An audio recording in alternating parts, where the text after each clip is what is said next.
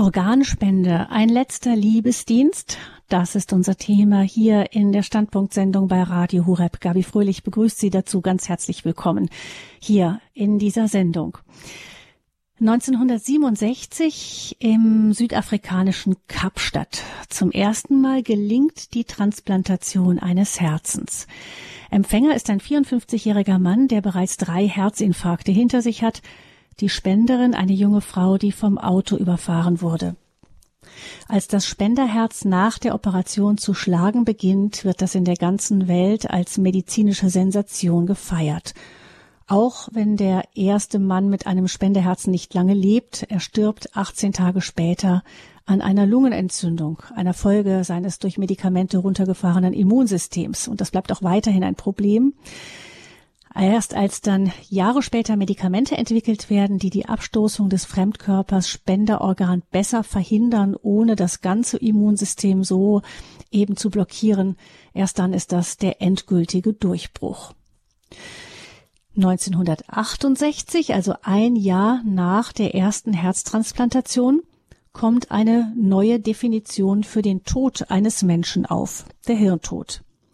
Erst diese Definition vom Tod macht es möglich, einem sterbenden Menschen auch solche Organe zu entnehmen, die fast ohne Unterbrechung durchblutet werden müssen. Seitdem sind zahllose Organe transplantiert worden. In Deutschland waren es allein im vergangenen Jahr knapp 1000. Aber noch viel mehr Patienten stehen auf der Warteliste für Spenderorgane, derzeit etwa 9000. Deshalb wird in der Öffentlichkeit immer wieder dafür geworben, einen Spenderausweis bei sich zu tragen, damit im Falle eines plötzlichen Todes schnell reagiert werden kann. Denn viele Organe können eben nur verwendet werden, wenn sie sehr schnell transplantiert werden. Eigentlich ist man sich in der Öffentlichkeit einig, dass Organtransplantationen eine gute zu fördernde Sache sind. So hört man es jedenfalls überall. Und dennoch geben weniger als ein Drittel aller Deutschen an, einen Spenderausweis zu besitzen. Offensichtlich bleibt da ein gewisses Misstrauen und eben deshalb immer wieder diese Kampagnen, die Leute davon zu überzeugen, eben doch einen solchen Spenderausweis sich zuzulegen. Organspende, ein letzter Liebesdienst. Was bedeutet Organspende überhaupt? Darüber sprechen wir mit Michael Rack.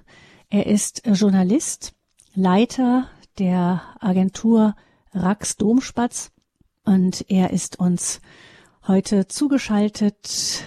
Herzlich willkommen, Herr Rack, hier in dieser Sendung. Ja, guten Abend, Frau Fröhlich, und ein herzliches Grüß Gott aus Oberstaufen, auch an alle Hörerinnen und Hörer. Herr Rack, Sie leiten die Agentur Racks Domspatz, das ist eine Agentur für christliche Lebenskultur. Sie machen christliche Veranstaltungen, Pilgerreisen, sind viel auch auf Vorträgen unterwegs, übrigens auch seit Jahrzehnten im Lebensschutz tätig, unter anderem Gründungschefredakteur der Zeitschrift Lebensforum, der Aktion Lebensrecht für alle, und sind heute auch Delegierter bei der Alpha-Bundesdelegiertenversammlung, also Aktion Lebensrecht für alle, aktiv. Das Thema Organspende berührt ja sehr diesen Bereich. Das werden wir gleich nochmal vertieft verstehen. Was machen Sie jetzt eigentlich in dieser Corona-Zeit? Also Pilgerreisen gehen ja nicht, China geht schon gar nicht. Da waren Sie ja auch öfters. Vorträge und so weiter, Vortragsreisen auch nicht gut. Wie kriegen Sie jetzt hier die Zeit sinnvoll gefüllt? Also langweilig wird es nicht. Es gibt viele Projekte, die jetzt sogar noch besser zu bearbeiten sind, wenn man etwas mehr Ruhe hat. Zum Beispiel darf ich an einem neuen Buch arbeiten, das im Herbst herauskommen wird, gemeinsam mit der Psychologin Elisabeth Lukas. Die seelische Hausapotheke wird es wohl heißen. Und das ist ein Buch auf der Basis der Fernsehserie, die seit über 2 Jahren bei EBTN läuft, aber auch mit neuen Kapiteln, unter anderem auch zu Corona, die psychischen Hilfen, die man bekommen kann aus der Logotherapie, auch in einer solchen Zeit. Und dann kann ich natürlich neue Vorträge vorbereiten. Ich habe mich auch entschlossen, einen neuen Vortrag anzubieten mit dem Titel Hauptsache gesund, Fragezeichen, Lehren aus Corona. Und bin schon sehr gespannt, hoffe, dass auch Veranstalter gerne sich mit diesem Thema beschäftigen wollen. Ich könnte mir vorstellen, dass, wenn die Beschränkungen allmählich aufgehoben werden, doch auch ein großer Gesprächsbedarf besteht über das, was man nun da erlebt hat und welche Konsequenzen man daraus zieht. Neue Reisen sind in Planung, aber eben erst für nächstes Jahr. Berlin-Reisen im Frühjahr und im Herbst. Und die Zeit, die ich gewinne, weil ich jetzt nicht zu Vorträgen reisen kann, was jetzt eigentlich auch dran gewesen wäre, die kann ich auch sehr gut nutzen, denn ein Pfarrer hier in der Gegend bietet ganztägige eucharistische Anbetung an, schon seit Wochen, zum Teil auch in der Nacht, in der Osternacht und an Gründonnerstag und sonst jeden Tag. Und ich darf da auch Präsenzdienste übernehmen. Und für mich ist das eine ausgesprochen wertvolle Zeit der Zwiesprache mit Gott und des Nachdenkens. Und vieles kann sich da klären. Ist eine zusätzliche Zeit, die ich da gewinne und die mir große Freude bereitet. Das Thema Organspende haben wir heute. Mit dem beschäftigen Sie sich schon etwas länger, Herr Rack. Es gab ja jetzt Anfang des Jahres im Februar nochmal eine größere Diskussion um das Thema auch in der Politik. Da ging es dann zum Beispiel um die Frage, soll man all jene zu Organspendern erklären, die das dem nicht ausdrücklich widersprochen haben. Also im Hintergrund ist immer, es gibt viele, viele Leute auf der Warteliste für Spenderorgane, aber viel weniger Menschen, die sich bereit erklären, ihre Organe dann im Zweifelsfall auch zu spenden. Wie haben Sie diese Diskussion verfolgt? Ja, ich habe sie schon früh verfolgt und auch schon eine Reihe von Vorträgen dazu gehalten. Denn als das anfing und als der Bundesgesundheitsminister Spahn schon vor 2-3 Jahren verkündet hat, er will eine sogenannte Widerspruchslösung bekommen. Das heißt, jeder ist automatisch Organspender, wenn er nicht ausdrücklich Widerspruch dagegen eingelegt hat. Und da habe ich mir überlegt, wie ich eigentlich selber dazu stehen soll. Denn mir ging es genauso wie wahrscheinlich auch vielen unserer Hörer, dass ich hin und her gerissen war zwischen zwei Emotionen. Auf der einen Seite wollen wir ja helfen als Christen, wenn wir die Möglichkeit haben, Menschen, die krank sind, und wenn da ein eigenes Organ helfen kann, dann sind wir ja grundsätzlich, stehen wir diesem Gedanken positiv gegenüber. Auf der anderen Seite aber ist auch dieses Unbehagen, ja, wird denn da nicht unzulässig in den Sterbeprozess eingegriffen? Was passiert da eigentlich am Lebensende? Wann ist der Mensch eigentlich tot? Darf man denn und ab wann darf man denn vielleicht Organe entnehmen? Und da habe ich mich einfach mal entschlossen, mit den Mitteln des Journalismus dem Ganzen nachzugehen und einfach mal gründlich zu recherchieren, welche Fragen sich um das Thema Organspende ranken. Und ich muss sagen, ich bereue es nicht, das gemacht zu haben, denn ich habe da vieles entdeckt, was ich gar nicht für möglich gehalten hätte. Also man ist schon überrascht, wenn man den Dingen einmal wirklich nachgeht. Nicht denn die Informationen, die gegeben werden, sind vorsichtig ausgedrückt ausgesprochen lückenhaft. Sie haben ja schon davon gesprochen, Frau Fröhlich, dass es da eine förmliche Kampagne gibt. Und das merkt man eben auch. Nicht? Es ist eben eine Kampagne und da wird oft sehr einseitig argumentiert und vieles erfährt man nicht. Die Leute ahnen das und sind deswegen skeptisch. Grundsätzlich sagt man dann, wenn man gefragt wird, ja, ich bin schon dafür, aber wenn man dann zu Hause ist, vielleicht auch einen Ausweis irgendwo mitgenommen hat oder sich hat zuschicken lassen, dann kommen eben doch die Fragen wieder auf und diese Fragen werden einem oft nicht beantwortet.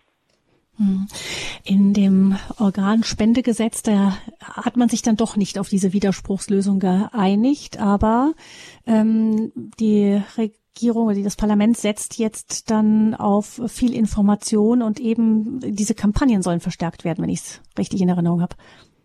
Ja, es hat also ein Entwurf die Mehrheit gefunden im Januar. Seit März ist es Gesetz, der sich erweiterte Zustimmungsregelung nennt. Und da bleibt eigentlich im Prinzip alles, wie es immer war. Der Organspender ist nur, wer ausdrücklich zugestimmt hat. Klammer auf. Man muss aber wissen, wenn man keine Erklärung abgegeben hat, dann werden die nächsten Angehörigen befragt. Und dann können die auch eine eigene Entscheidung treffen, wenn man selber nie etwas gesagt hat. Also das ist auch, glaube ich, ganz wichtig zu wissen, denn daraus kann man ersehen, wie wichtig es ist, dass wir uns Gedanken dazu machen.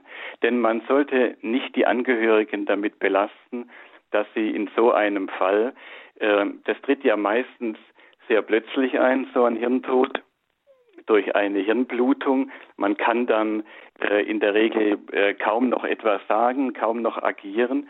Und dann sollte man nicht die Angehörigen mit der Frage allein lassen, wie sie das entscheiden sollen. Denn sie sind sowieso geschockt durch den Unfall oder was immer dann diese Hirnschädigung ausgelöst hat.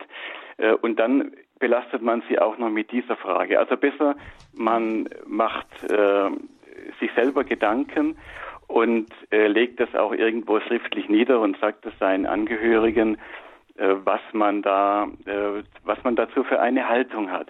Also es bleibt im Prinzip alles wie bisher, nur wenn man ausdrücklich etwas gesagt hat, kommt man als Organspender in Frage, aber es soll eben die Entscheidungskraft, wie es hieß in dem jetzt beschlossenen Gesetz, soll gestärkt werden. Das heißt, man wird jetzt bei jeder sich bietenden Gelegenheit befragt, ob man sich nicht doch als Spender eintragen will. Unter anderem auch vom Hausarzt. Alle 2 Jahre soll der Hausarzt eine Beratung anbieten, bekommt es auch besonders vergütet, dass er es auch wirklich macht.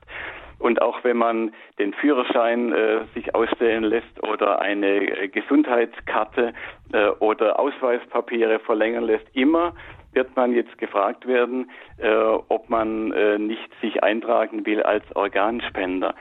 Und da ist zwar jetzt die formale Freiheit, sich zu entscheiden, immer noch gegeben, aber wir wissen ja, wie die Menschen sind.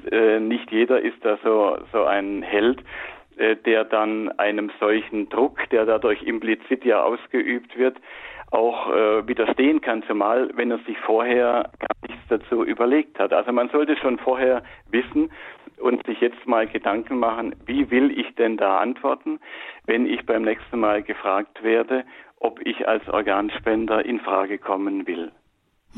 Nämlich, wie das ganz oft läuft, dazu gibt es wirklich ganz berührende auch Dokumentationsfilme, die man im Internet auch finden kann. Also ich habe zum Beispiel eine gesehen, es geht einem wirklich nahe, da Eltern, die mit einem plötzlichen Unfall eines Kindes konfrontiert werden, die stehen da und können noch gar nicht fassen, dass sowas überhaupt passiert ist. Das Kind liegt also offensichtlich lebendig, aber reagiert nicht da.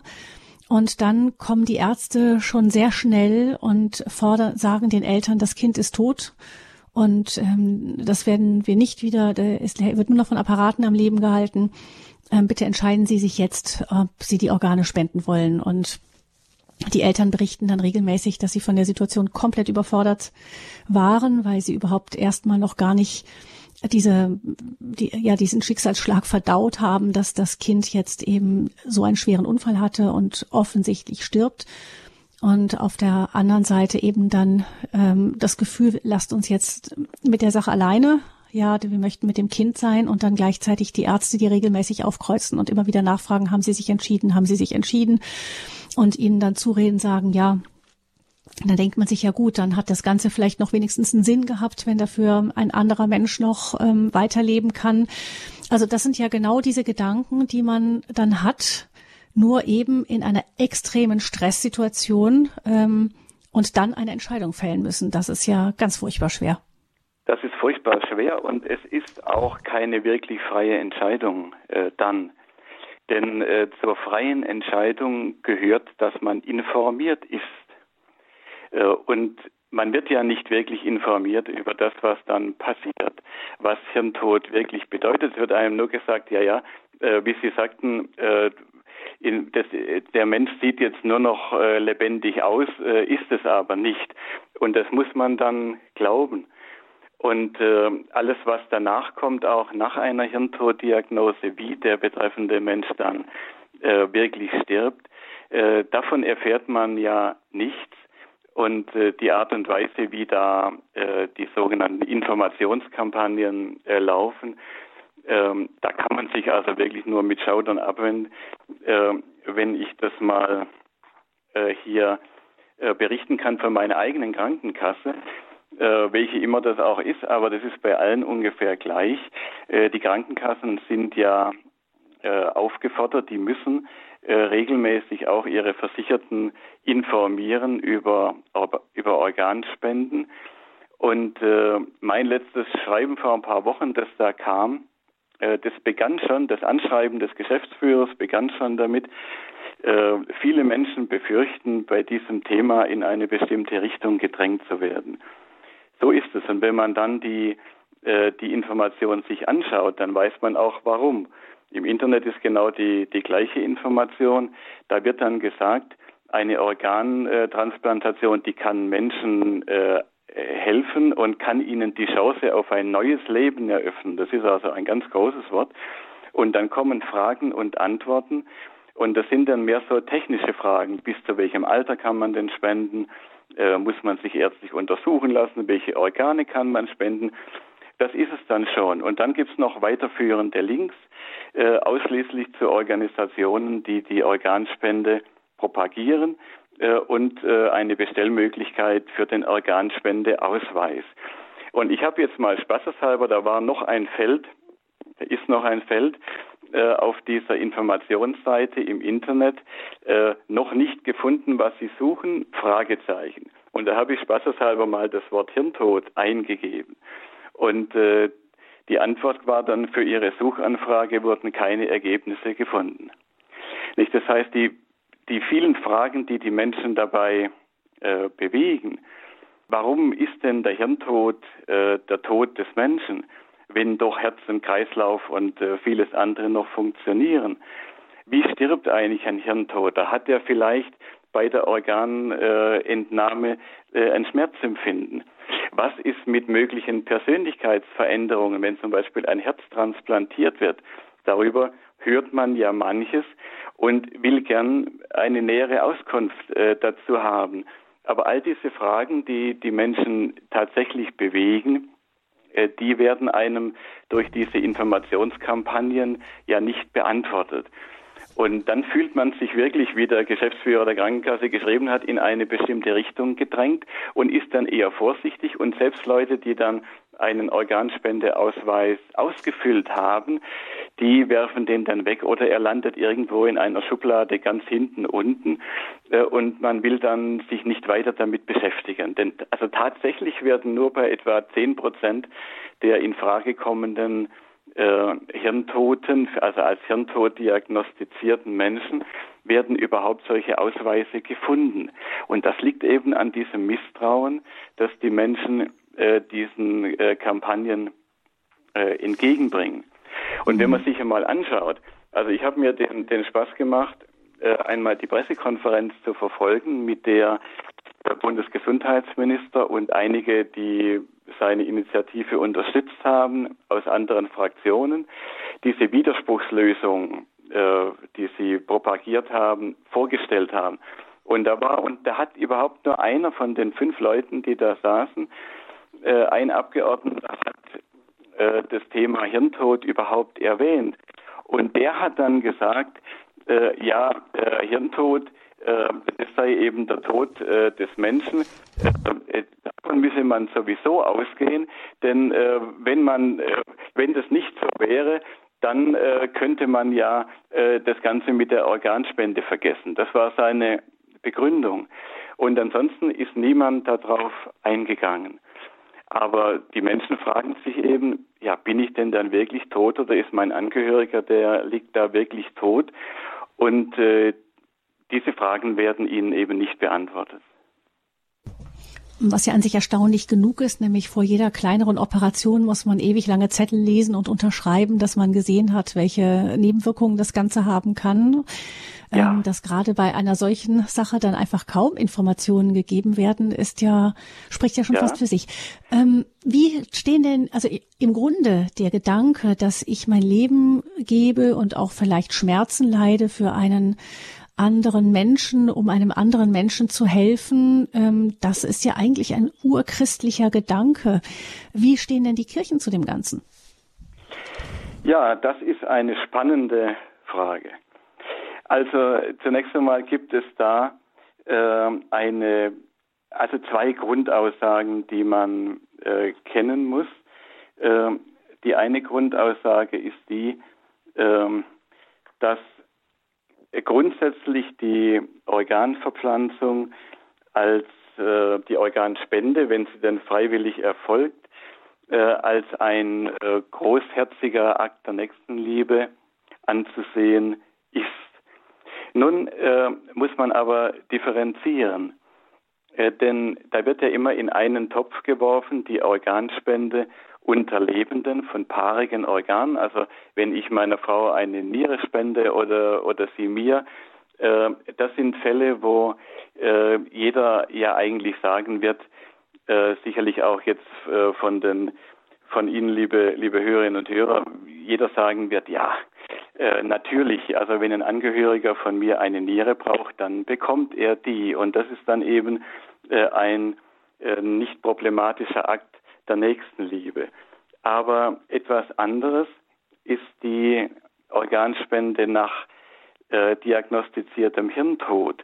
Denn die Kirche unterstützt Organspende nur, wenn es sich um solche Organe handelt, die eben nicht paarige Organe sind, unterstützt es nur nach dem Tod. Und es steht ja auch auf dem Organspendeausweis, dass man sein Einvernehmen erklärt für eine Organspende nach dem Tod. Vor dem Tod ist die Kirche eindeutig dagegen. Im Katechismus heißt es, die Invalidität, ich zitiere jetzt wörtlich, die Invalidität oder den Tod eines Menschen direkt herbeizuführen, ist selbst dann sittlich unzulässig, wenn es dazu dient, den Tod anderer Menschen hinauszuzögern. Und Papst Johannes Paul II. Hat ganz klar gesagt, es ist niemals erlaubt, einen Menschen zu töten, um einen anderen zu retten. Also es soll nicht in das Leben eingegriffen werden, auch nicht mit Zustimmung.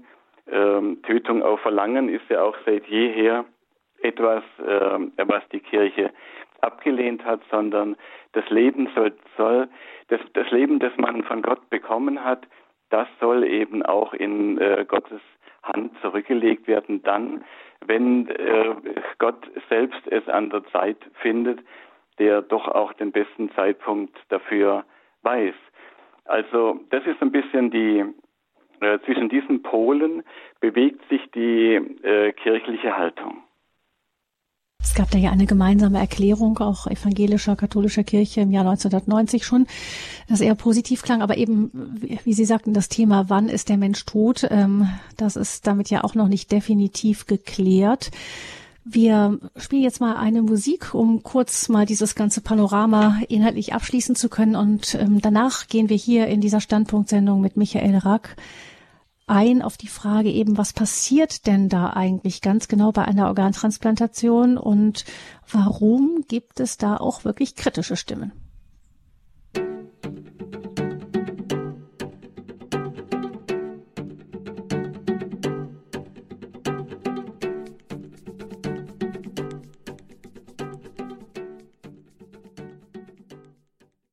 Die Organspende, ist das ein letzter Liebesdienst. Über diese Frage sprechen wir hier in dieser Standpunktsendung bei Radio Horeb mit Michael Rack. Er ist Journalist und Leiter der Agentur Racks Domspatz. Er hat sich seit vielen Jahren mit der Frage Organspende beschäftigt. Herr Rack, wir haben jetzt so ein bisschen das Panorama schon mal abgesteckt in einem ersten Teil hier und haben gehört, es gibt wirklich einen starken Wunsch auch von Seiten Regierung, von Seiten von Ärzten, die Menschen, die Bürger in Deutschland verstärkt dazu zu bewegen, sich selbst einen Organspendeausweis zu besorgen und damit zu deklarieren, dass sie im Falle eines Hirntodes bereit sind, ihre Organe zu spenden. Es gibt sehr viele Menschen, die auf Wartelisten stehen und auch sehr hoffen, ein Spenderorgan zu bekommen. Jetzt gibt es aber dennoch, obwohl das ja eigentlich klingt, das wirklich einleuchtend. Nicht? Man, gerade eben mit einem christlichen Hintergrund, sagt man, ein letzter Liebesdienst, ein Zeichen wirklich christlicher Nächstenliebe. Nach meinem Tod lasse ich meinen Körper los und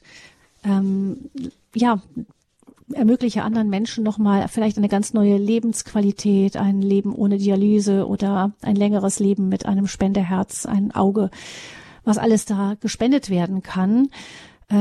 Es gibt einen sehr auch berührenden Film, der heißt Das Herz von Jenin. Da gibt es einen palästinensischen Jungen, der von israelischen Soldaten erschossen wurde, versehentlich wohl, wenn ich es recht in Erinnerung habe, und auf jeden Fall gegen dessen Organe dann eben an ein jüdisches Mädchen, ein palästinensisches Kind und noch ein weiteres Kind aus der Volksgruppe der Drusen. Und das wird so als Zeichen gefeiert, eben wie lebt eben aus einer schlimmen Tat entsteht etwas Gutes. Eigentlich eine wunderschöne Geschichte.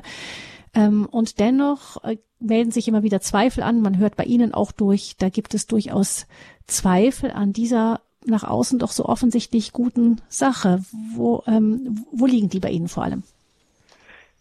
Also zunächst mal, es ist an sich natürlich eine gute Sache für einen Organempfänger, wenn sich seine Lebensqualität verbessert, also gerade bei nierenkranken Menschen, wenn sie nicht mehr an die Dialyse müssen für einige Zeit, ja, ist das sicher gut. Oder wenn jemand ein neues Herz bekommt und er kann dann noch einige Jahre länger leben, als das sonst möglich gewesen wäre. Und wenn auch jemand unter den Hörern ist, der dieses Glück hatte, darf er auch dafür dankbar sein. Aber Zweifel bestehen natürlich trotzdem, und sie betreffen vor allem die Frage, ist denn der Organspender nach einer Hirntoddiagnose wirklich tot? Denn diese Definition des Hirntodes hat ja ganz offensichtlich praktische Gründe gehabt. Und die Kommission von Harvard, die das 1968 zum ersten Mal postuliert hat, die hat es auch ganz offen gesagt. Die Definition war überhaupt nur notwendig, um eben Ärzte wie Professor Barnard vor einer Strafverfolgung zu sichern. Es durfte einfach nicht sein, dass die betreffenden Menschen noch leben. Und so kam man zu dieser doch eher pragmatischen Definition. Also vorher war es der Herzstillstand, oder wie hat man das vorher definiert? Ja, der Herz- und Atemstillstand war die klassische Definition, und es gibt noch eine andere Reihe anderer Todeszeichen, die man immer als Todeszeichen angesehen hat. Und jetzt haben auf einmal manche Ärzte gesagt, das genügt nicht. Wir brauchen den Hirntod als ein neues Todeszeichen. Und obwohl die Menschen nach klassischen Gesichtspunkten und auch nach dem Augenschein noch leben, wollen wir sie eben als tot definieren. Man muss sich ja vergegenwärtigen, dass ein Arzt niemals sagen kann, wann ein Mensch wirklich stirbt. Es werden zwar Ärzte hinzugezogen, immer für die Todesfeststellung, aber das dient ja nur um zu vermeiden, dass jemand irrtümlich schon für tot gehalten wird, der aber noch Lebenszeichen aufweist. Aber man kann eigentlich nur hinterher feststellen, ein Mensch ist jetzt gestorben, aber der genaue Moment, den kann ja kein Arzt feststellen. Ein Arzt kann sagen, die Körpertemperatur ist so und so, wir messen Hirnströme oder wir messen sie nicht, der Blick ist starr oder eben nicht, es gibt Muskelkontraktionen oder keine, aber wann die Seele den Körper verlässt, und das ist ja die eigentliche Todesdefinition, zumal eben für uns Christen, wann der göttliche Odem, mit dem Gott den Menschen die Materie beseelt hat, wann der wieder weicht, das kann man ja nun nicht sehen. Und deswegen ist man eben sehr vorsichtig, den Tod anzunehmen, wenn noch Lebenszeichen vorhanden sind, wie das bei Hirntoten der Fall ist. Man sagt dann, und sollte eigentlich auch sagen, im Zweifel für das Leben. Im Zweifel sollte ich annehmen, dass der betreffende Mensch noch lebt.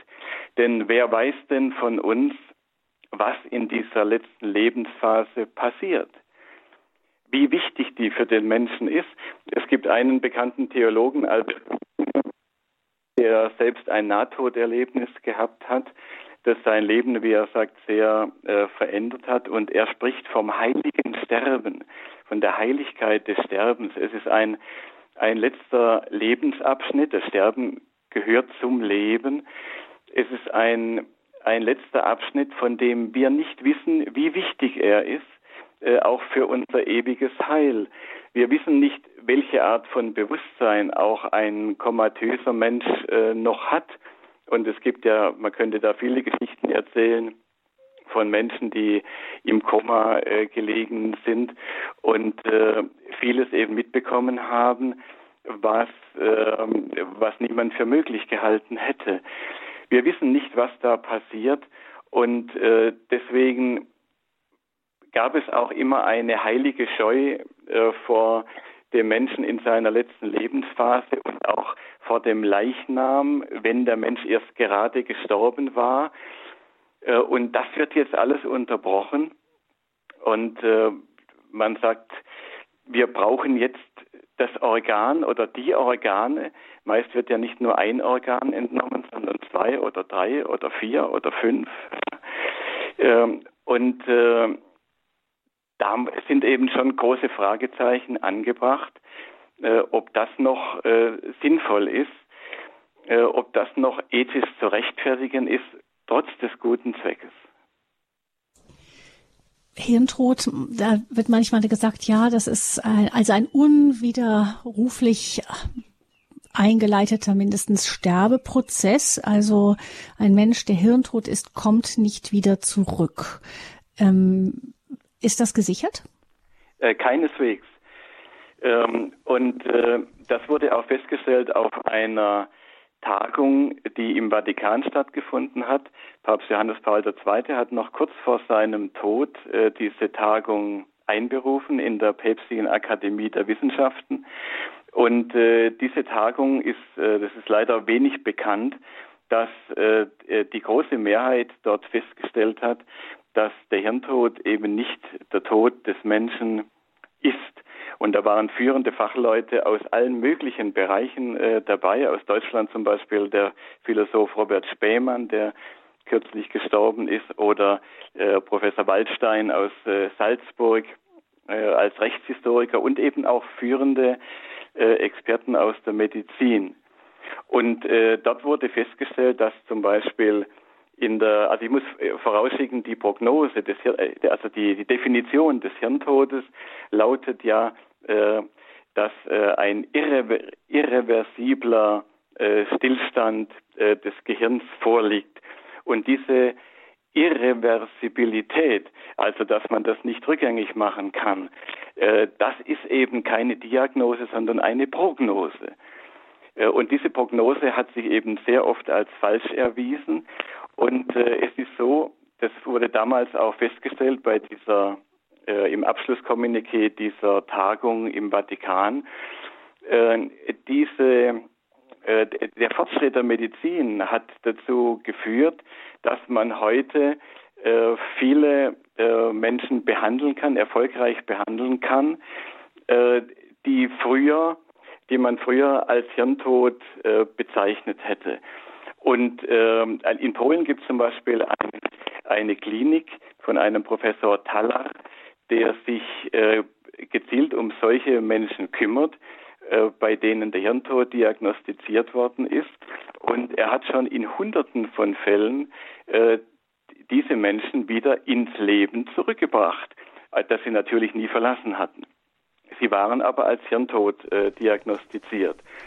Professor Waldstein hat hingewiesen in einem jüngst veröffentlichten Buch auch auf einen Fall, der sich in Salzburg ereignet hat. Zwei Jugendliche sind ziemlich zur gleichen Zeit ins Krankenhaus eingeliefert worden, beide nach Unfällen mit Schädel-Hirntraumen.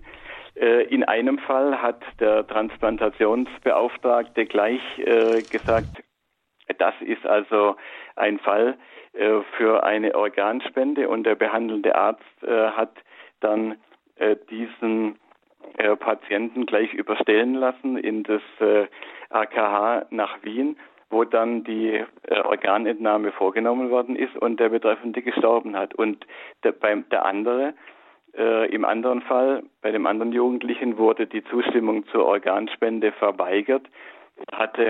Er war ebenfalls als Hirntod diagnostiziert, aber durch eine gute Behandlung kam er wieder zurück, hat seine Matura gemacht, sein Abitur gemacht und konnte gut weiterleben. Also die Unumkehrbarkeit nicht. Wenn ein Organ ausfällt, dann heißt es ja noch nicht, dass das eben unumkehrbar ist. Das ist ja beim Herzen zum Beispiel auch so. Wenn das Herz stillsteht, dann kann durch geeignete Behandlung, durch Herzmassage, was auch immer, unter Umständen eben die Funktion wiederhergestellt werden. Und beim Gehirn ist das auch so.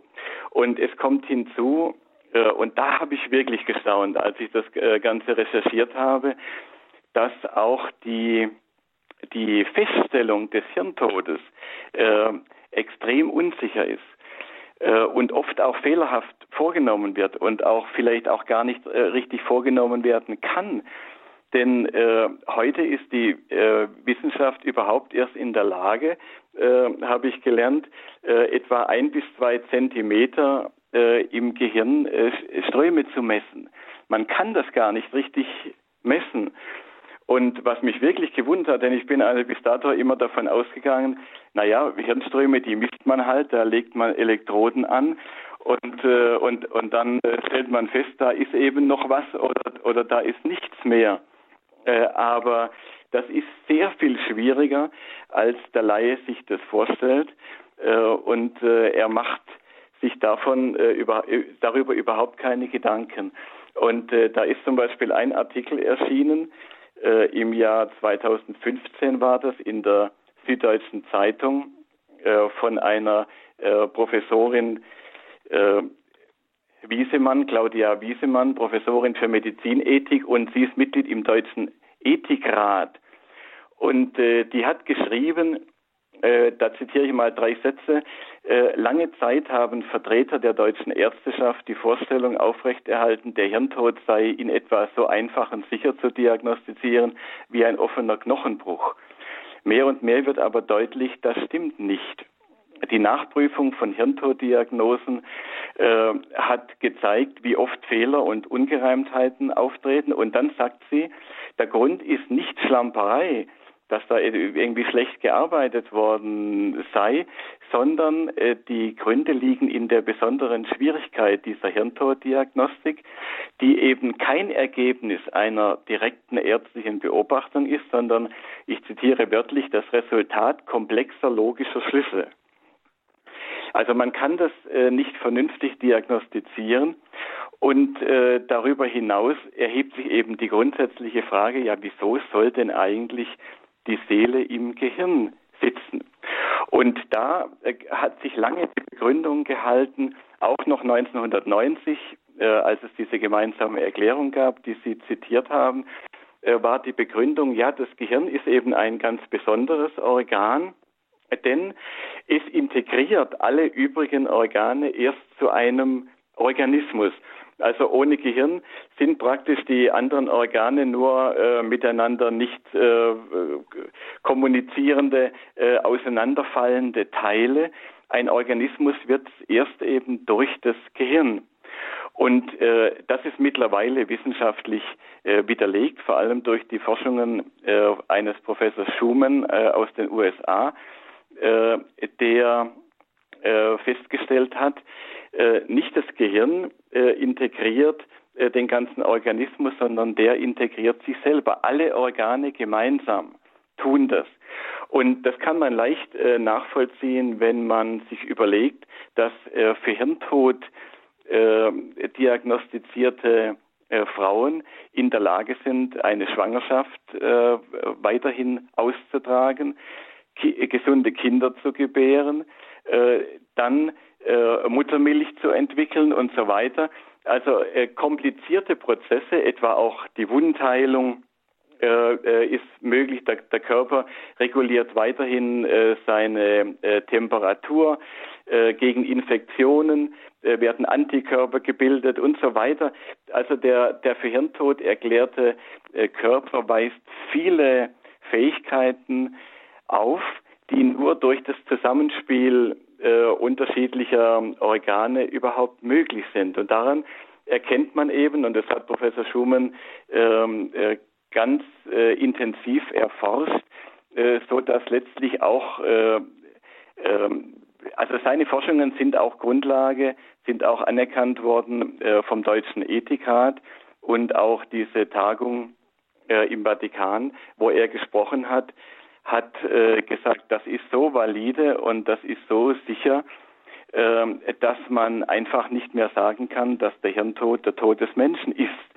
Und auch der Vorsitzende des Deutschen Ethikrates, jetzt gerade ist er aus dem Amt geschieden, aber bis vor ein paar Wochen war er der Vorsitzende, Professor Dabrock, ein Professor für systematische Theologie. Er hat neulich eingeräumt in einem Interview, ja, das mit dem Hirntod, das sei also nicht mehr sicher. Und auf die Frage, ob man aber deshalb nun das Organspendewesen aufgeben muss, hat er geantwortet, nein, das könne man weitermachen, aber man müsse jetzt halt erkennen, es gäbe noch eine dritte Kategorie von Menschen, die man weder als lebendig noch als tot bezeichnen könnte, und das seien die Hirntoten. Und mit dieser Argumentation, die nicht nur er hat, wird nun versucht, eben Organspenden zu retten, die ja auch nach geltendem Recht in Deutschland nur erlaubt sind, wenn der Mensch eben als tot, also wenn es nicht eine Lebensspende ist, jetzt von Nieren und dergleichen, aber ansonsten ist ja die Organspende nur erlaubt eben unter der Voraussetzung, der Mensch ist tot. Und davon kann nun beim Hirntod einfach nicht mehr sicher ausgegangen werden. Das hat die Entwicklung der Wissenschaft gezeigt. Und jetzt steht natürlich die ganze Transplantationsmedizin vor einem großen Dilemma. Also das ist ein Punkt, den wir festhalten können. Der Hirntod ist nicht in allen Fällen, also wenn jemand als für Hirntod erklärt wird, ist das nicht in allen Fällen unumkehrbar, sondern es gibt Fälle, in denen Menschen dann wieder zurückgekehrt sind und dann durchaus auch noch gutes Leben geführt haben. Ja, ein zweiter Punkt, ja. Wenn ich vielleicht ergänzen darf, Kardinal Meisner, weil Sie nach der Haltung der Kirche gefragt haben, Kardinal Meisner hat im Lichte dieser Forschungen mal gesagt, dass eben die Identifikation des Hirntods mit dem Tod des Menschen aus christlicher Sicht beim derzeitigen Stand der Debatte nicht mehr vertretbar ist. Er bedeutet nicht den Tod und ist auch kein Todeszeichen und kein Todeszeitpunkt. Also das haben schon viele erkannt, aber es ist noch nicht so in das Bewusstsein einer breiten Öffentlichkeit gedrungen, weil eben auf das Thema nicht mehr eingegangen wird, weil die Befürworter der Organspende, die natürlich aus guter Absicht handeln, weil sie die Organspende retten wollen. Sie vermeiden es eben, dieses Thema anzusprechen. Aber wir dürfen es nicht vermeiden. Wir müssen eine als Christen verantwortliche Entscheidung treffen und können der Frage nach Tod oder Nicht-Tod einfach auch nicht ausweichen. Da schließt sich ja dann auch die Frage an, was bekommt der Mensch, dem die Organe entnommen werden, dann eventuell noch mit? Also im Grunde ist das ja so, es wird ja ganz sicher, Herr Rack, in den Sterbeprozess eingegriffen, schon alleine deswegen, weil nach einem Unfall zum Beispiel man einen potenziellen Spender nicht normal sterben lässt, sondern man beatmet ihn ja weiter, damit eben die Durchblutung weiter funktioniert. Das ist ja schon mal ein erster Eingriff, dass man erstmal in diesem Schwebezustand gehalten wird, sowieso erstmal. Ja, und dann es beginnt sogar schon früher, wenn ich das sagen darf, und zwar nach einer Gesetzesänderung, die im April 2019 schon stattgefunden hat. Wenn jemand hirnverletzt in das Krankenhaus eingeliefert wird, dann kommt sofort der Transplantationsbeauftragte dazu. Und wenn der behandelnde Arzt der Meinung ist, das ist jemand, der kommt vielleicht als Organspender in Frage. Auch wenn überhaupt noch nicht nachgeschaut worden ist, ob derjenige sich als solcher erklärt hat oder dem widersprochen hat, dann müssen gleich Vorkehrungen getroffen werden, dass im Fall des Falles die Organe auch die entsprechende Qualität aufweisen. Und das heißt, da wird an dem Patienten werden medizinische Maßnahmen vorgenommen, die gar nicht seinem Interesse dienen, sondern ausschließlich fremdnützig sind. Das ist eine medizinethisch auch sehr bedenkliche Entwicklung. Und das setzt sich dann fort, wie Sie gesagt haben, dass dann eben der normale Sterbeprozess nicht erfolgen kann. Und ja, bis hin zu Wiederbelebungsmaßnahmen sogar in manchen Fällen. So ist es. Und damit der Mensch dann auch wirklich noch so weit in Ordnung bleibt, der Kreislauf so weit funktioniert, dass die Organe gut durchblutet werden, dann gibt es eben möglicherweise auch diese Wiederbelebungsmaßnahmen. Es gibt aber auch anderes. Also wenn man mal wüsste, es gibt eine ganze Reihe von Pflegern oder Schwestern, die beteiligt waren an solchen Organexplantationen, sind da ausgeschieden und machen das nicht mehr, weil sie eben gesehen haben, wie auch Menschen reagieren, denen jetzt die Organe entnommen werden. Und die zeigen Reaktionen, zum Beispiel, dass der Blutdruck dann sehr stark ansteigt. Zum Teil gibt es Muskelreaktionen, die als Abwehrreaktionen gedeutet werden können, Schweißausbrüche und so weiter. Und es ist eben die Frage, ob ein Schmerzempfinden da ausgeschlossen werden kann. In der Schweiz ist Vollnarkose mittlerweile vorgeschrieben, auch ausdrücklich mit dieser Begründung, dass ein Schmerzempfinden nicht auszuschließen ist. Und es gibt Fallschilderungen, die ganz stark in diese Richtung gehen. Also auch da könnte man zu Herzen Gehendes sagen, wie also Menschen Abschied genommen haben von einem Angehörigen, der nun explantiert werden sollte und ihn dann hinterher wiedergesehen haben und dann gesehen haben, welche Veränderung da in dem, also äußerlich jedenfalls dem Betreffenden anzumerken waren. Ich war selber nicht dabei, ich kann es nicht beurteilen, aber es gibt sehr glaubwürdige Schilderungen, die doch darauf hinweisen, dass man eben auch das Schmerzempfinden nicht ausschließen kann.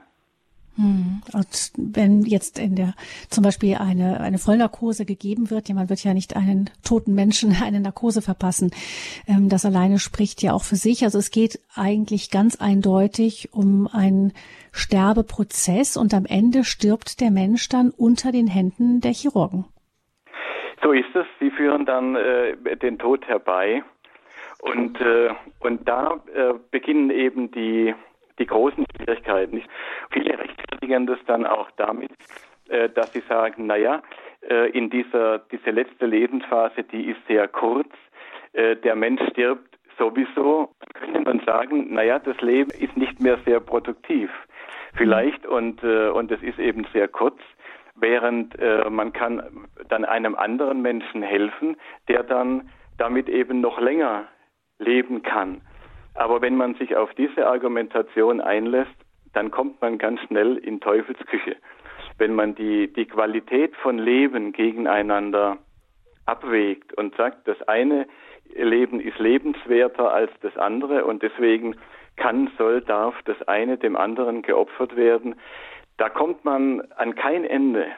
Das ist eine Haltung, wenn die sich durchsetzt und wenn das allgemein die ethische Richtschnur in einer Gesellschaft ist, dann ändert sich das Klima in der ganzen Gesellschaft insgesamt.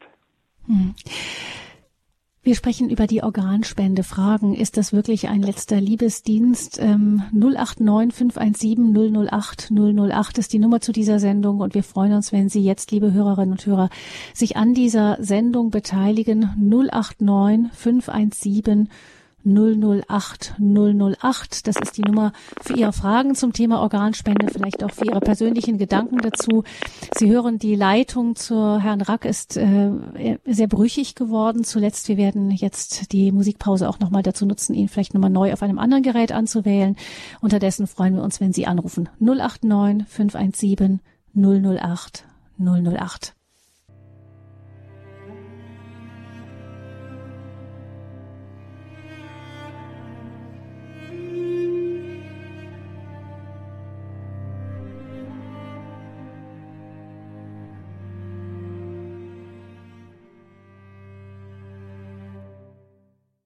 Sie hören die Standpunktsendung bei Radio Horeb. Wir sprechen über das strittige Thema Organspende. Hängt mit dem Hirntod zusammen. Ist ein Mensch bei Hirntod wirklich tot? Darüber gibt es Zweifel. Und je mehr die Wissenschaft fortschreitet, eher mehr Zweifel, denn weniger. Der Hirntod wurde damals als Todeszeitpunkt festgelegt, eben um auch die Entnahme von Organen für Organspenden zu ermöglichen. Und diejenigen, die vor der Frage stehen, im Grunde sind wir es jetzt alle, weil wir eben immer wieder aufgefordert werden, selber Stellung zu beziehen und uns eben festzulegen, ob wir nun einen Organspendeausweis tragen wollen. Die Frage, die uns beschäftigt, ist, auf der einen Seite steht da der Waagschale, wir können einem Menschen helfen, noch im Moment des Sterbens ist es nicht wirklich es wert, dieses Opfer zu bringen, auch diese Zweifel, vielleicht diese Fragen, oder ist es so, dass da eine Grenze ist, die nicht überschritten werden sollte? Wir sind gespannt, was Sie auch zu dem Thema uns sagen können. 089 517 008 008 ist die Nummer zu dieser Sendung. Und Frau Hartmann ruft uns an aus Schifferstadt bei Speyer. Frau Hartmann, guten Abend.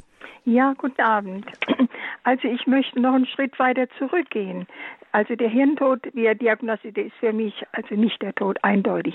Aber ich denke, man könnte die Diskussion unbedingt vereinfachen, wenn man davon sprechen würde, von der Spende eines paarigen Organs und der Spende eines Organs, das nur einmal vorkommt. Dann könnte man die ganze Diskussion also vereinfachen. Wenn jemand ein zweites Organ, was gespendet wird, da muss der Spender nicht sterben. Also die Niere zum Beispiel. Das kann man nach wie vor gutheißen. Aber alles andere, wo der Mensch stirbt, der Spender, das ist in meinen Augen nicht in Ordnung. Absolut nicht. Wenn man bedenkt, was für ein Geschäft daraus gemacht worden ist. Ein Empfänger, was der an Medikamenten einnehmen muss, dass das Organ nicht abgestoßen wird. Und wenn das Organ trotzdem abgestoßen, kriegt er dann nochmal ein zweites Mal eine Spende. Und dann der ganze Handel mit den Organen, das ist unmöglich. Ja, also das ist ein Thema, das wir noch gar nicht angesprochen haben mit Herrn Rack, Frau Hartmann. Mit reingenommen werden. Das haben wir noch gar nicht, da sind wir noch gar nicht hingekommen. Gut, dass Sie das jetzt hier mit reinbringen, Herr Rack. Ja. Das gibt's ja auch wieder ganz, ganz, also furchtbare Geschichten. Ich meine, wir erleben hier auch in Europa offensichtlich Betroffene, der Druck, der auch von Ärzten gemacht wird, auf Angehörige, wenn sie nun entscheiden sollen, ob ihr Kind, der Vater, die Mutter, wer auch immer, als Spender in Frage kommt. Da merkt man schon, da ist ein Interesse da. Sie haben von den Transplantationsbeauftragten gesprochen, die in manchen Fällen einfach auch sagen, so, das ist ein potenzieller Spender. Aber es gibt ja auch noch ganz, ganz schlimme Geschichten aus anderen Ländern, wo gemutmaßt wird, dass auch gezielt Straßenkinder getötet werden oder wie, weil die Organe einfach so viel Geld bringen. Ja, Frau Hartmann, Sie haben wichtige Fragen angesprochen. In der Tat. Zunächst einmal das Thema Abstoßung der Organe. Darüber wird ja auch wenig gesprochen. Wie geht es denn den Organempfängern? Ja, also ja. Wenn man Werbefilme sieht zu dem Thema, dann wird immer jemand gezeigt, der sehr leidet unter irgendeiner Krankheit, meistens Nierenkrankheit oder auch Herzschwäche und kaum noch gehen kann vor Herzschwäche und so weiter. Und dann wird der Betreffende gezeigt nach der Organspende, fröhlich im Kreis seiner Familie und mit neuem Leben. Also es ist im Grunde ähnlich wie bei Rosamunde Pilcher Filmen. Es wird also eine rosige Zukunft sozusagen ausgemalt. Und nun ist es so, es gibt wirklich Menschen, die an Lebensqualität dann gewinnen und auch länger leben können. Aber zu welchem Preis? Aber zu welchem Preis? Ja, und ja. Ich habe, als ich den Vortrag gehalten habe, zum ersten Mal in einer Pfarrei vor ein paar Monaten, da ist eine Frau aufgestanden und hat gesagt, strahlend, und hat gesagt, sie sei so dankbar, diesen Vortrag zu hören. Sie sei selber Nieren transplantiert.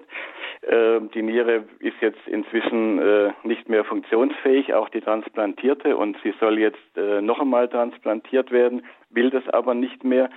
Und alle Leute hätten ihr gesagt nach der ersten Transplantation immer, ja, sie müsse doch jetzt sehr dankbar sein und wie toll und sie hätte doch jetzt ein neues Leben und sie hätte sich nicht getraut zu sagen, wie schlecht es ihr geht, wie schlecht es ihr gegangen ist nach der Transplantation, für die sie natürlich trotzdem dankbar ist. Mhm. Aber es wird eben immer unterschlagen, dass der Körper versucht, jedes transplantierte Organ abzustoßen. Ja, ja. Und das ist gerade heute, wo wir doch gelernt haben, dass wir sehr auf die Natur hören sollen, ist es doch bemerkenswert, dass das gar keine Rolle spielt in der Diskussion, dass jeder Körper, jedes transplantierte Organ ablehnt, versucht abzustoßen und dass lebenslang nach einer Transplantation diese Immunreaktion unterdrückt werden muss. Der Kostenpunkt liegt zwischen 50 und 100.000 Euro im Jahr, nur die Medikamente. Ja, ja. Wobei ich natürlich jetzt das jedem gönne und selbstverständlich jeder, der jetzt transplantiert worden ist, soll das auch bekommen. Das ist ja klar und muss auch kein schlechtes Gewissen dabei haben. Aber man muss einfach wissen, dass nach einer Transplantation nicht einfach das neue Leben beginnt, sondern es ist ein Leben, das mit weiterhin auch mit großen Einschränkungen verbunden ist. Und bleibt unter Kontrolle, unter ärztlicher Kontrolle. Beständig, man muss man muss auch übrigens schon, wenn man auf der Warteliste steht, muss man sich ständig zur Verfügung halten, man muss in bestimmter Weise leben, man muss immer abrufbereit sein und oft auch wird man umsonst ins Krankenhaus gerufen. Es hat ein namhafter Professor der Universität in München in der Tagespost neulich in der katholischen Wochenzeitung einen großen Artikel dazu veröffentlicht, wo er sagt, er hat das selber miterlebt, oft genug, wie groß die Enttäuschung dann auch war, wenn es nicht geklappt hat. Ja. Und dass eben sehr oft dann auch das Organ, das man bekommen hat, wieder abgestoßen wird. Also wenn immer gesagt wird, 10.000 auf der Warteliste, das stimmt. Aber es ist in gewisser Weise so, dass die Transplantation auch selber den Bedarf erzeugt, weil viele, die eben auf der Warteliste stehen, die sind auch schon mal transplantiert worden, aber das Organ, das man bekommen hat, das hält eben nicht ewig. Ja. Und dann geht das Ganze wieder von vorne los. Es ist nicht bei allen so, bei manchen funktioniert es sehr gut, aber viele haben eben auch danach noch sehr große Probleme. Trotzdem kann man natürlich sagen, es ist für sie besser als ohne die Transplantation. Also das soll nicht vernachlässigt werden. Man kann schon etwas Positives im Einzelfall auch erreichen, aber die Frage ist eben, was ist auf der anderen Seite? Ja. Und dann haben Sie das Thema angesprochen mit dem Organhandel und so weiter und dass das auch ein großes Geschäft ist. Das stimmt natürlich. Ich spreche das normalerweise nicht an, auch in meinen Vorträgen nicht, weil man kann damit sehr leicht Stimmung erzeugen und mir geht es eigentlich um die Sache selber und eine Organspende ist sinnvoll oder nicht, unabhängig von der Frage, wie damit gehandelt wird. Aber es ist natürlich eine ganz furchtbare Sache, was vor allem in China passiert. In China gibt es ja sehr viele Hinrichtungen und viele auch deswegen, um Organe zu gewinnen. Das ist mittlerweile von so oft bestätigt und von Menschenrechtsorganisationen auch dargestellt worden und dokumentiert worden in vielen Fällen. Und es sind inzwischen nicht nur die Menschen, die zum Tod verurteilt worden sind, sondern auch viele einfach politisch Gefangene und religiöse Gefangene aus den Straflagern, in denen ja Millionen sitzen, vor allem auch die Minderheit der Uiguren beklagt, dass hier viele Menschen getötet werden, einfach um die Organe zu gewinnen.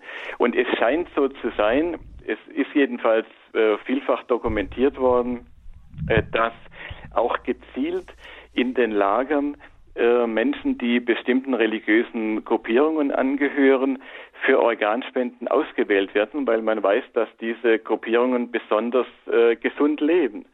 Ja, und da macht also der chinesische Staat ein Geschäft damit. Aber das ist mittlerweile derart gut belegt, dass man das ungestraft so sagen kann. Aber auch eben Organhandel in verschiedenen Ländern. Aber Sie sagen, Herr Rack, das ist nicht das eigentliche Problem, sondern selbst da, wo es das alles nicht gibt und wo alles legal verläuft, sind immer noch Anfragen da. Vielen Dank, Frau Hartmann, dass Sie angerufen haben. Ich hätte aber gerne noch einen Punkt genannt. Ja, kurz. Und zwar, man hat in Amerika Untersuchungen festgestellt, dass die Menschen, die ein Fremdorgan bekommen haben, dass die sich in ihren Gewohnheiten verändert haben. Weil in unserem Körper jede Zelle hat alles gespeichert. Ja, und das wird durch die Organspende weitergegeben. Da gibt's Untersuchungen von Therapeuten, von Ärzten, die das belegen, dass sich ein Mensch verändert durch ein Fremdorgan. Das wollte ich noch gern mit reinbringen. Ja, gut. Auch hier sprechen Sie Frau Hartmann, vielen Dank auch dafür. Auch hier sprechen Sie einen wichtigen Punkt an und auch da habe ich gestaunt bei meiner Recherche, weil ich dachte eigentlich, das sind so Spekulationen und vielleicht so mehr esoterische Spekulationen und ob das so stimmt, daran habe ich eigentlich nicht geglaubt. Aber es gibt wirklich aufsehenerregende Fälle und auch gut dokumentierte und untersuchte Fälle, die nahelegen, dass das tatsächlich so ist. Vielleicht besonders stark, wenn es eben um ein Herz geht. Nicht? Da war zum Beispiel, großes Aufsehen hat es erregt, eine Amerikanerin namens Claire Sylvia, das kann man auch googeln. Die hat einen Bestseller veröffentlicht in den 90er Jahren mit dem Titel Herzensfremd, ist das auch auf Deutsch erschienen. Und ihr sind das Herz und die Lunge eines verunglückten Motorradfahrers transplantiert worden, den sie nicht kannte. Und die war 48 Jahre alt und hat dann kurz nach der Operation an sich Wesenszüge entdeckt und Vorlieben, die sie vorher nicht gekannt hat. Also sie war Tänzerin gewesen, hat also Fastfood verabscheut und auf einmal hat sie einen wahnsinnigen Appetit auf Chicken Nuggets und auf Bier gehabt, hat einen Gang entwickelt wie ein jugendlicher Footballer, so hat sie das beschrieben. Sie hat geträumt von einem Spender, sie hat seinen Namen gewusst, sein Aussehen gekannt, ohne dass sie ihn aber wirklich gekannt hatte. Und als es ihr dann gelungen ist, die Angehörigen ausfindig zu machen, des Verstorbenen, hat sich herausgestellt, das war also ein 18-Jähriger gewesen, der genau diese Vorlieben hatte, die sie nun entwickelt hat. Und dann hat ein Neuropsychologe aus den USA das alles mal gründlich untersucht, viele Fälle. Und das hat auch der Discovery Channel dann mal veröffentlicht, viele Fallstudien. Und hat festgestellt, tatsächlich gibt es also Persönlichkeitsveränderungen, die einfach keinen anderen Schluss zulassen, als dass die von der Transplantation kommen. Also gibt es tolle Geschichten, wirklich. Also, aber das würde jetzt vielleicht zu viel Zeit kosten, das zu erzählen. Aber jedenfalls habe ich daraus gelernt und ich bin wirklich mit einer sehr kritischen Elle da dran gegangen, weil ich dachte, aber es scheint wirklich was dran zu sein, vor allem bei Herzoperationen. Und das bringt noch ein anderes Thema eben aufs Tapet, nämlich unser Menschenbild. Frau Hartmann hat ja mit Recht gesagt, in jeder Zelle ist ja die Persönlichkeit auch gespeichert. Also wir haben ja als Christen, wir gehen ja als Christen von der Einheit von Körper und Geist aus. Der Mensch ist eine Einheit von Körper und Geist. Und er ist eben nicht einfach eine Maschine, die aus verschiedenen Teilen zusammengesetzt ist, sodass man aus dem einen Auto den Motor rausnehmen kann, in ein anderes Auto den Motor reinsetzen und dann läuft es eben genauso und dann ist alles gut. Sondern wir sind eben eine Einheit von Körper und Geist und Seele, wie man das immer ausdrücken will, aber eine leibseelische Einheit. Und die kann man nicht einfach auseinanderreißen. Und das wirft natürlich ungeheure Fragen auf, die auch noch weitergehen im Bereich der Transplantation. Da sollte man jedenfalls mit äußerster Vorsicht dran gehen und nicht ein materialistisches Menschenbild befördern. Und das ist etwas, was auch so ein Unbehagen hervorruft an der Transplantationsmedizin, wenn es um diese Frage nach Hirntod geht, dass eben dem Ganzen irgendwie auch ein materialistisches Menschenbild zugrunde liegt, dass man eben irgendwie, dass alle Organe eben einfach austauschbar sind und das erzeugt einfach ein Unbehagen. Ja, ich danke Frau Hartmann für Ihren Anruf und dann gehen wir weiter zu einer Hörerin, die sich anonym meldet aus dem Großraum Mannheim. Grüß Sie, guten Abend. Ja, guten Abend. Ich wollte mich bedanken für den guten Vortrag. Ich begrüße das sehr. Ich bin ganz bei Ihnen, dass ich es gut fände, wenn die Entscheidung, so ein Organ zu spenden, wirklich in Ruhe gefällt wird und eigentlich auch der Gesetzgeber das fordern muss, dass wenn jemand überhaupt nicht auf Druck oder als Widerspruch, sondern aus eigenem Willen sich entscheiden möchte, Organe zu spenden, dass er vorher eine eingehende Beratung braucht, genauso wie auch bei Operationen eine eingehende Aufklärung notwendig ist, die eine gewisse Länge haben muss, bei der Fragen gestellt werden dürfen oder auch müssen, wo Zeichnungen, eventuell auch Videos eingesetzt werden, die von einem Arzt vorgenommen werden muss. Dann muss ein bestimmtes Intervall eingehalten werden. wenn nicht außergewöhnliche Not dem entgegensteht, dass nochmal nachgedacht werden kann und eventuell widerrufen werden kann. Das heißt, meistens spricht man von einer Nacht, also 12 oder 24 Stunden. Dann erst kann man endgültig unterschreiben, und wenn diese Aufklärung nicht vorliegt, darf auch nicht operiert werden. Jeder Eingriff am Körper eines Menschen ist ja juristisch strafbar und unterliegt also eigentlich der Strafverfolgung. Man spricht dann von Körperverletzung. Das ist also, wie gesagt, nur dann erlaubt, wenn derjenige zugestimmt hat. Und diese Zustimmung wird bei Operationen nur dann anerkannt, wenn die Aufklärung bestimmten rechtlichen Kriterien genügt. Und ich wäre der Meinung, als Ärztin, die auch mit solchen Organexplantationen in Berührung war und das gesehen hat und sehr gut verstehen kann, wenn also medizinisches Personal sich dann anschließend weigert, da nochmal dran teilzunehmen. Also aus dieser Erfahrung heraus würde ich den Gesetzgeber und alle, die sich für Organspende auch einsetzen, dass sie selbst also so eine Aufklärung machen. Also sich zum Beispiel mal ein Video anschauen von solchen Operationen, oder wenn Sie das zu krass finden, dann also vielleicht Zeichnungen, und sich klar machen, dass ein schlagendes Herz unterbunden wird und herausgenommen wird und dadurch der Tod herbeigeführt wird. Dass sich nochmal so richtig klar machen, dann auch die Unklarheiten, die Sie eben angesprochen haben, über den Hirntod selbst, die werden noch wachsen mit der Zeit. Wenn auch sensiblere Messinstrumente kommen, werden da immer mehr Fragen kommen. Ja. Und dann erst dürfte man sozusagen sagen, ja, trotz all dieser Unklarheiten entscheide ich mich dafür, dass ich Organe spenden möchte, und auch der Sterbeprozess dadurch verändert wird eindeutig. Also es ist ja keine Entnahme von Organen am Leichnam, sondern es ist eine Organe an einem lebenden Organismus, zumindest, das wird niemand bestreiten, eigentlich am lebenden Menschen, denn solange unser Herz schlägt, würde ich sagen, sind wir nicht tot. Und das fehlt total, also das fehlt in der Politik, das fehlt bei Menschen, die sich dafür einsetzen, das fehlt auch bei Menschen, die sich bereit erklären, Organe anzunehmen, also Organempfänger zu sein. Und das scheint mir doch eine ganz starke Vermeidungsverhalten zu sein, weil wir wollen eigentlich über alles aufgeklärt sein, finde ich. Wir muten uns am Abend schon im Vorabendprogramm fürchterliche Bilder zu von Krimis, bei denen also schreckliche Szenen nachgestellt, gefilmt werden.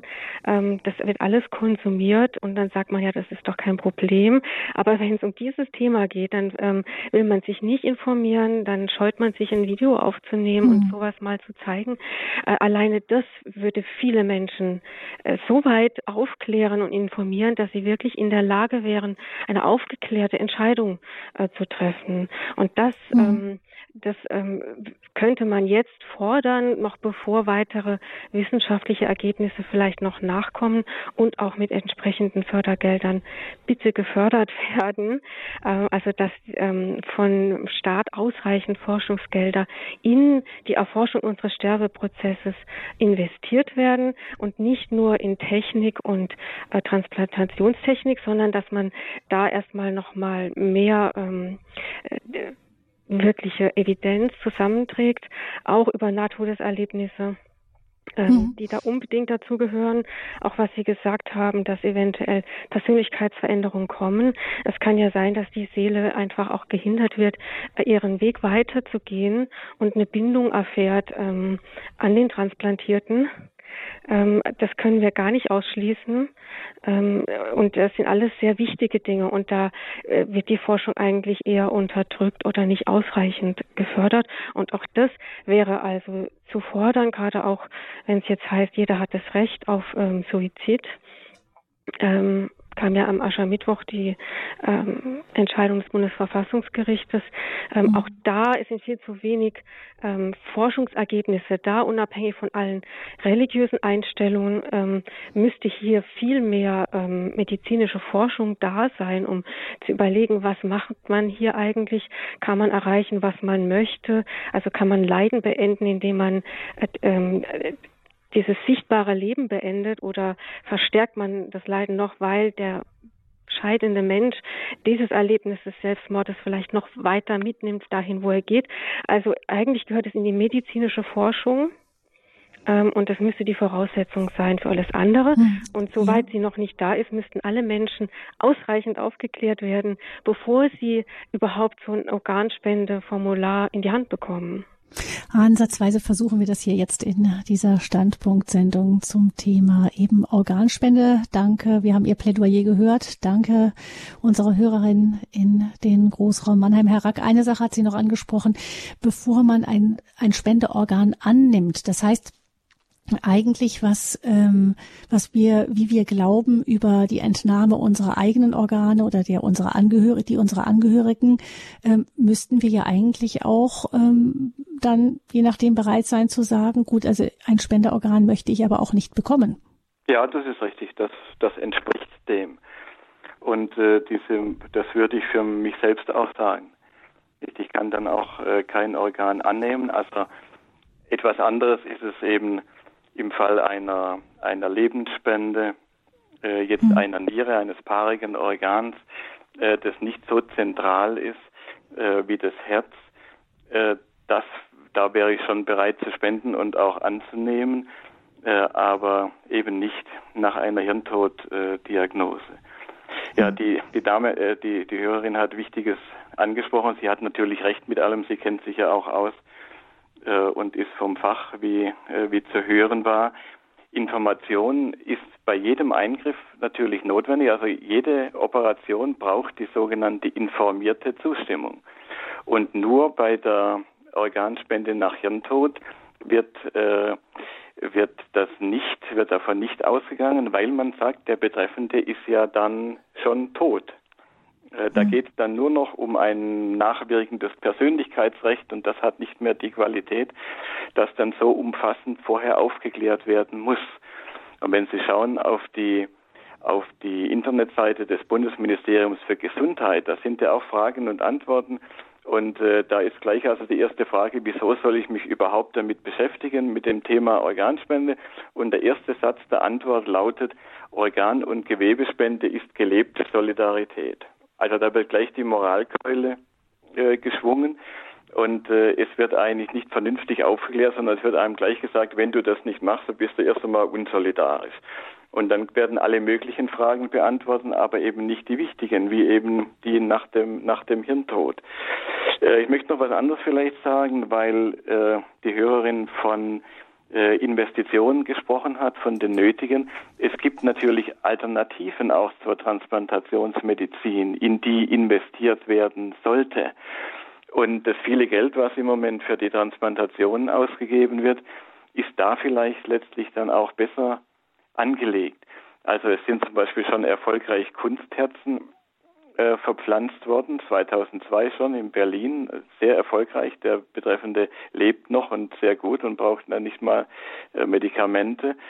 Es gibt Forschungen, wie kann man vielleicht, wenn man den Hirntod und den Herztod abwartet, also wenn der Mensch wirklich gestorben ist, wie kann man es schaffen, dass dann noch die Organe eine Qualität haben, die tatsächlich dann noch die Möglichkeit zu einer Organverpflanzung schafft und so weiter. Es werden menschliche Organe, es wird daran geforscht, sie nachzuzüchten, und da meine ich jetzt nicht aus Tieren oder dergleichen. Also es gibt alle möglichen Forschungsansätze, und die waren zum Teil auch schon sehr erfolgreich. Zum Beispiel ist die Warteliste schon mal um 20% vermindert worden, seit man Hepatitis C erfolgreich behandeln kann mit einer antiviralen Therapie und da keine Lebertransplantation mehr braucht. Also es gibt Alternativen, in deren Erforschung eben auch investiert werden sollte. Hm. Ja, danke für diesen Anruf. Ja, ich bin erstaunt, gestehe ich, Herr Rack, darüber, dass auch die Anrufe so einheitlich waren in diesem Thema Organspende, ein letzter Liebesdienst, einheitlich kritisch. Ich bin überhaupt nicht erstaunt. Das hat mich persönlich nicht... Ja. Frau Fröhlich, ich bin gar nicht erstaunt, man müsste aber eigentlich erstaunt sein, wenn es immer heißt, das sind doch, also 84% sind für die Organspende und die Leute sind nur zu träge, um sich einen Ausweis zuzulegen. Das war ja die Argumentation von Spahn und deswegen sollen sie gleich alle lieber als Spender eingetragen werden.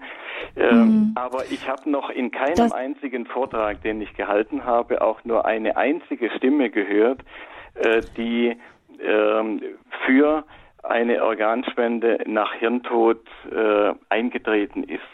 Also in der Realität ist die Stimmungslage bei den Menschen eine ganz andere.